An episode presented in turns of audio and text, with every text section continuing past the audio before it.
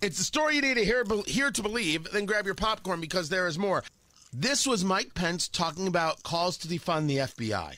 I also want to remind my fellow Republicans, we can hold the Attorney General accountable for the decision that he made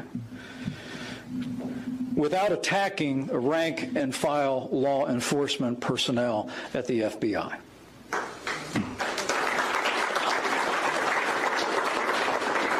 The Republican Party is the party of law and order.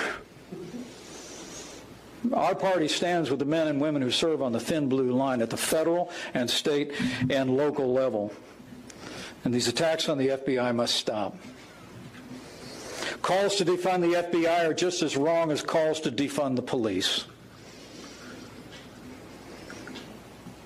And the truth of the matter is, we need to get to the bottom of what happened. We need to let the facts play out. But more than anything else, the American people need to be reassured in the integrity of our justice system.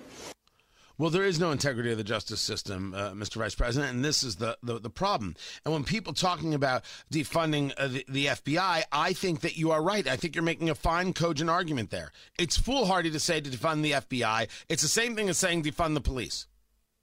That is different than saying it's wrong to attack the FBI, because it's not an attack to notice their failures, just like it's not an attack to notice the failures of police departments or specific police policies. There's a failure in the FBI, and it needs to be gutted. That's not defunding. That's about ripping out the bad people, replacing them with better people, and getting back to the task at hand. That's how you rebuild faith with the American people. So my argument is, I think Pence needs to engage a bit of rewording. But because of that, all of a sudden Pence is awful, and how dare he, and he doesn't understand, he's just establishment. He's more establishment than someone like DeSantis. That much is for damn sure.